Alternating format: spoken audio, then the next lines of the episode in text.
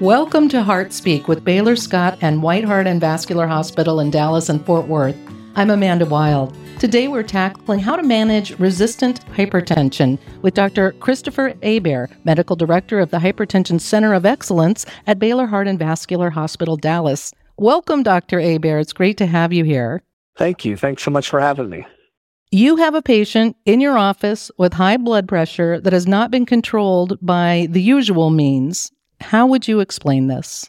It's a great question. And this is kind of what I do. Where I'm often providing a second, third, or even fourth opinion on patients who have very difficult to control blood pressures. And we call that term resistant hypertension. And resistant hypertension is really the particular patients that are on three or more different blood pressure medicines that are not quite at goal, their blood pressure goal. And so each of these three medicines need to be at kind of optimal amounts, and usually one of them is a diuretic.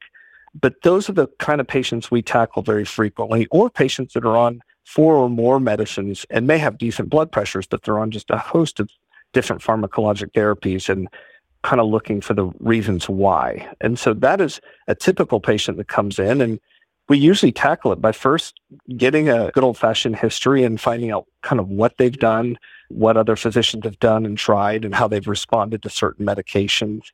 Blood pressure management is really individualized. And even though there are algorithms that walk yours down through, once you get to know your patients and you get to know their different medical issues, I think you can tailor medical therapy to those particular patients in a coordinated manner. And so I try to kind of drill down what other medical conditions do they have and look at the reasons why they might not be at goal. Sometimes it's something very simple and it's what we term pseudo resistance, patients that aren't really taking their medicines the way they're prescribed because maybe the regimen is so complex or they're having side effects that they've kind of stopped taking one regularly and they haven't necessarily told us upfront why that is. Sometimes it's related to lifestyle factors. It can be relate to obesity or high sodium diets, things like sleep apnea. There are other conditions that really can cause blood pressures to become resistant to our traditional therapies. So, really, this is highly individualized care where, as you said, you really dig deep into everything from lifestyle to medications to get a holistic picture of your patient. Absolutely. What we determine are what we call secondary causes of hypertension, too. There are certain conditions, whether they're hormonal conditions where your adrenal glands can be hyperactive and secrete different hormones that push your blood pressure up. There's vascular conditions with your kidneys that can cause your blood pressures to go up and be uncontrolled even when patients are taking the normal medication. So we do try to identify those secondary causes and there's kind of a workup for that. But it's an individualized approach. We have guidelines with several different classes of medications we find that combining the different classes and taking a holistic approach to the patient, oftentimes you can get to goal. And the reality is, of all the patients referred to our clinic with what we think is resistant hypertension, probably only about 10% of them have true resistant hypertension. But it's extremely important because blood pressure still contributes to at least half of all strokes and at least a third of all cardiovascular deaths so it is still a, a, very important public health problem that we have to try and get a better control of for our patients. That's so interesting. What do the rest of the 90% of the patients that are sent to you have that looks like resistant hypertension? Yeah, it's really kind of a term in the literature. We call it pseudo resistance. And I would say probably the most common viable cause of pseudo resistance. Sometimes it is just poor blood pressure technique. I always re educate my patients on the proper way to take their blood pressure at home. And there's a lot of mistakes that are made, even in doctors' offices with MAs and nurses taking blood pressures. We will sit patients down after they've fought traffic to get there, and within five minutes, rush them in, throw them in a chair, and take their blood pressure. And that's not probably the best environment to do it in. And so I always remind the patients you need to be seated and your elbows need to be supported and your back supported and your feet supported. And in clinical trials, we typically take three readings several minutes apart and then we average them together. Another common cause of just technique is using too small of a blood pressure cuff. That can cause a false elevation in blood pressure.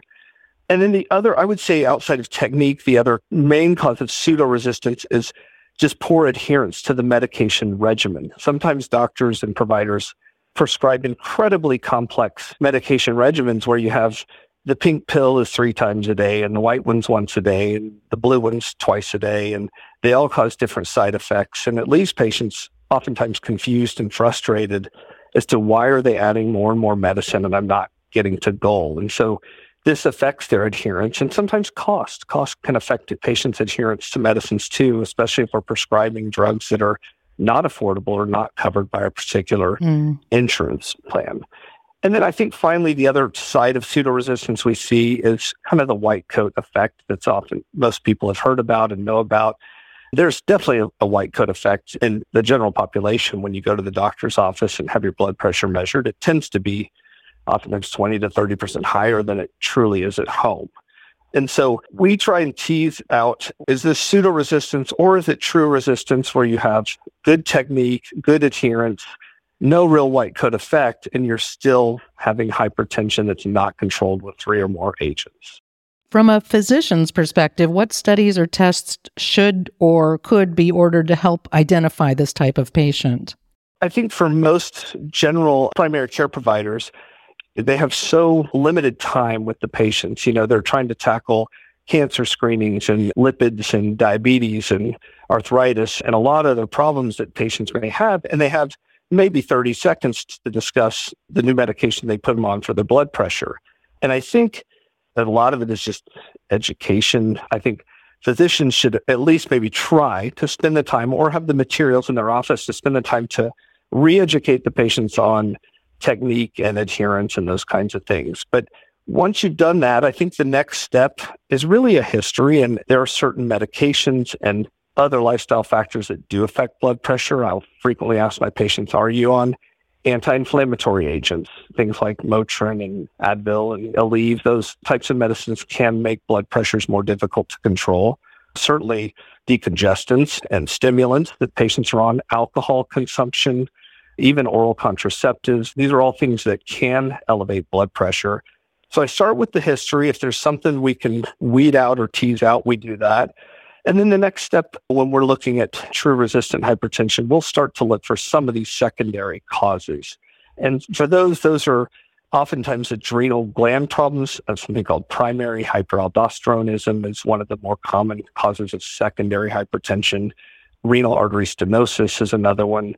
Then there's some more rare types like tumors that can cause it, pheochromocytoma, but there's kind of a set of labs, electrolytes, and even imaging studies, such as CAT scans and MRIs, that will help us kind of go down the path and rule those things out or based on what we're able to order. A lot of patients, by the time they come to us, their primary care doctors have already gone down that path and started looking for some of these secondary causes. And so we're left kind of piecing it together at the end of the day as to what's likely and what's not, and seeing if we can find a secondary cause that's potentially treatable or fixable. Well, you've covered a little bit suggestions for what patients should be told about this condition and other possible conditions associated with it, such as sleep apnea.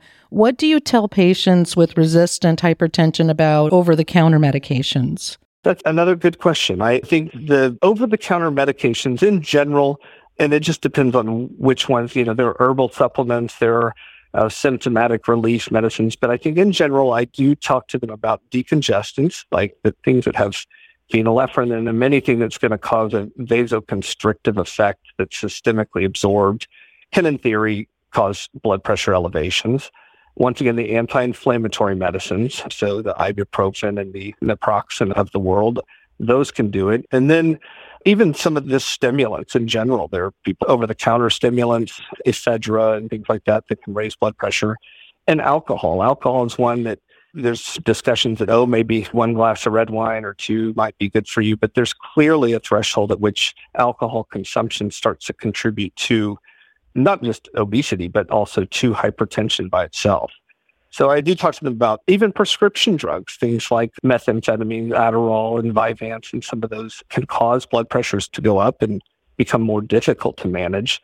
So there's a handful of classes that I usually will talk to patients about and see what is their use of them mm-hmm. and if they are using them, and then also talk to them about avoiding these types of things when they can. Besides certain medications, are there particular activities that patients with resistant hypertension should avoid?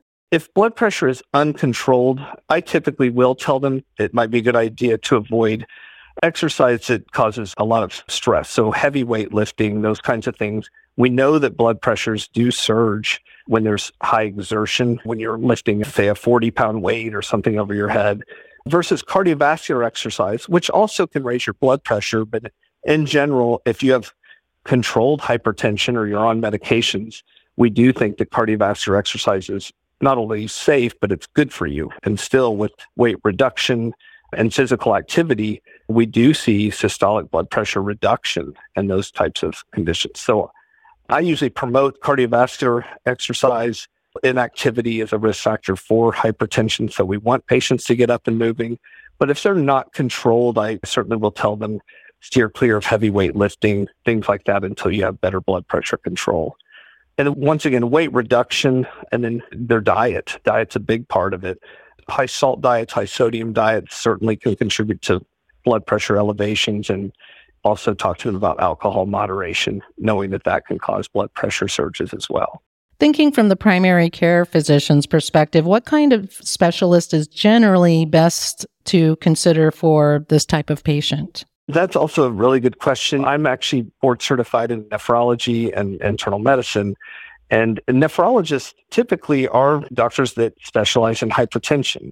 There is a separate kind of hypertension certification exam that some people do have, and those are typically providers that are interested in managing hypertension. So if you have certified hypertension specialists in your area, that would be a really good place to send resistant hypertensive nephrologists, once again, kidney doctors are good people to send hypertension to. And I would say there are definitely a handful of cardiologists that really do. I think all cardiologists know it needs to be controlled, but just depending on their individual practice, some may want hypertension referrals and some don't. I would say I get the majority of my hypertension referrals from cardiologists in our facility. So heart doctors or cardiologists and kidney doctors nephrologists are typically the ones who are going to specialize or focus more on on blood pressure control. What is your success rate with people who have real resistant hypertension? Our data, as we turn out data, we feel like we're doing decently. I mean, I tell my patients, look, I just don't give up. I mean, obviously, we want to get people to goal as efficiently and effectively as we can. So there are studies saying kind of sprint to blood pressure goals. We want to get them under control, ideally within a few weeks to months. But there are some that just have multiple comorbidities and other conditions that preclude getting them to go faster. And so say I just don't stop. We just don't give up. We continue to follow our patients closely until we have a regimen that works for them. A lot of it is trial and error. You follow algorithms and you kind of follow the data and pick and choose what might be best for your particular patient. But you have to be willing to shift gears. And I do find it's helpful if one person is the captain of that ship. I think patients get frustrated when they have three or four different specialists trying to manage their blood pressure and none of them are communicating. I think we have the best success when all the providers are on the same page and one person is maybe directing that care. And I think it leaves patients less frustrated too. So I think we're very successful. And I'm not going to say 100% because that would be certainly an overstatement, but I'd say the vast majority of patients that come to our clinic ultimately wind up with at least improved, if not blood pressures to goal. Well, it's really reassuring to know you don't give up, that you're the head cook in the kitchen and you'll work till you get the recipe right. Yeah, that's a good way to put it, I think. And most people that are hypertension specialists, that is the approach is we know that oftentimes patients have come and they've tried quote unquote every drug in the book and they come with a lot of frustrations and having had a lot of side effects to certain medicines. And it really is about just re-educating them and reassuring them that most of these things are manageable. And sometimes we'll find something even curable or certainly something that we can treat that will eliminate even having four or five drugs. We get them down to two or three drugs. And so I find that just through reassurance and education, you can kind of get the anxiety component. A lot of patients have worsening blood pressures just because they're anxious about their readings and they worry about having a stroke or worrying about having a heart attack. And anxiety plays into it quite a bit. So I think the more we reassure our patients and then the more they start to see results, they start to believe, okay, my blood pressure can get under good control. I think it, it certainly is a cycle that takes off from there and, and helps promote success. Good teamwork. Thank you, Dr. Hebert, for your insights. They were many and varied into the management of resistant hypertension and blood pressure management. Really appreciate your time. That's my pleasure. Thank you for having me. For patients wishing to hear more information about hypertension, check out another Heart Speak podcast featuring cardiologist Dr. Drew Chalkley on the medical staff of Baylor Scott and White Heart and Vascular Hospital, Dallas. To connect with a specialist on the medical staff of Baylor University Medical Center and Baylor Scott and White Heart and Vascular Hospital, Dallas, who specializes in the treatment of patients with resistant hypertension, please call the Hypertension Center at 214 820 7148. The team's goal is to evaluate patients within 14 days of a referral to the center. Virtual consults are also available for providers. Thanks for listening. Until next time, be well. Baylor Scott and White Heart and Vascular Hospital, Dallas and Fort Worth, joint ownership with physicians.